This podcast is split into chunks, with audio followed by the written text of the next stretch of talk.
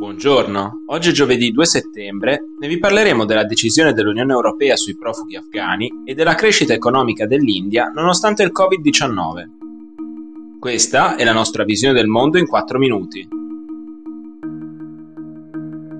Martedì 31 i 27 ministri dell'interno dell'Unione Europea e i rappresentanti della Commissione si sono riuniti a Bruxelles per stabilire come gestire il prevedibile arrivo di profughi dall'Afghanistan. La soluzione individuata è delocalizzare la gestione dei profughi appaltandola ai paesi confinanti con l'Afghanistan, con un approccio simile a quello già adottato con la Turchia.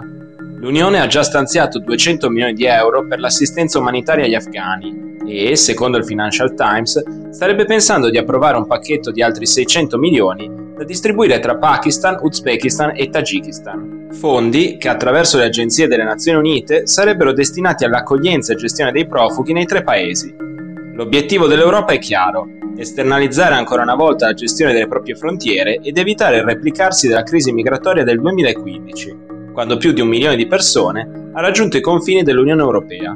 Allora, la principale nazionalità dei migranti era quella siriana, ma la seconda era già quella afghana. Ora le Nazioni Unite stimano che in Afghanistan si trovino 3,5 milioni di sfollati interni, anche se al momento non sembra si stiano dirigendo verso i paesi confinanti. Resta molto vago anche l'approccio di Bruxelles sui reinsediamenti delle persone vulnerabili che potrebbero arrivare nei prossimi mesi o anni.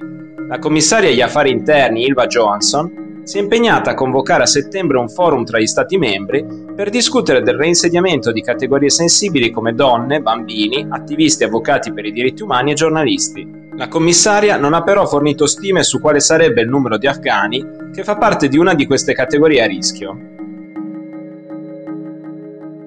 Tra aprile e giugno di quest'anno l'economia indiana ha visto un'accelerazione record, nonostante si trovasse nel pieno della seconda ondata di Covid-19. Rispetto al 2020 il PIL del paese è cresciuto del 20%, bilanciando solo in parte il crollo dell'anno precedente del 24% dovuto alla prima ondata.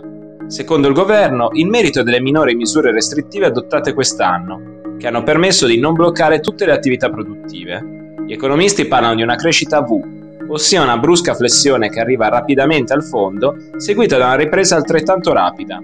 Ad alimentarla sarebbero stati gli investimenti privati, oltre che il settore industriale delle costruzioni. I dati di crescita sono però inferiori rispetto a quanto prospettato dalla Banca Centrale Indiana, che si aspettava un aumento del 21,4% del PIL rispetto al 2020. Per questo è probabile che la Reserve Bank of India mantenga in vigore misure di stimolo e tassi di interesse bassi per sostenere la crescita. Nonostante questo, la spesa dei consumatori indiani è ancora più bassa rispetto ai livelli pre-pandemia, anche per la scelta del primo ministro Narendra Modi di non destinare la spesa pubblica al finanziamento di sussidi per la popolazione, privilegiando investimenti nelle infrastrutture e riforme fiscali. Lo scarso sostegno alla popolazione è una scommessa in un paese che ora rischia una nuova ondata, con solo il 10% della popolazione del tutto vaccinata e un bilancio di quasi 450.000 vittime dall'inizio della pandemia. Per oggi è tutto, dalla redazione di The Vision a domani.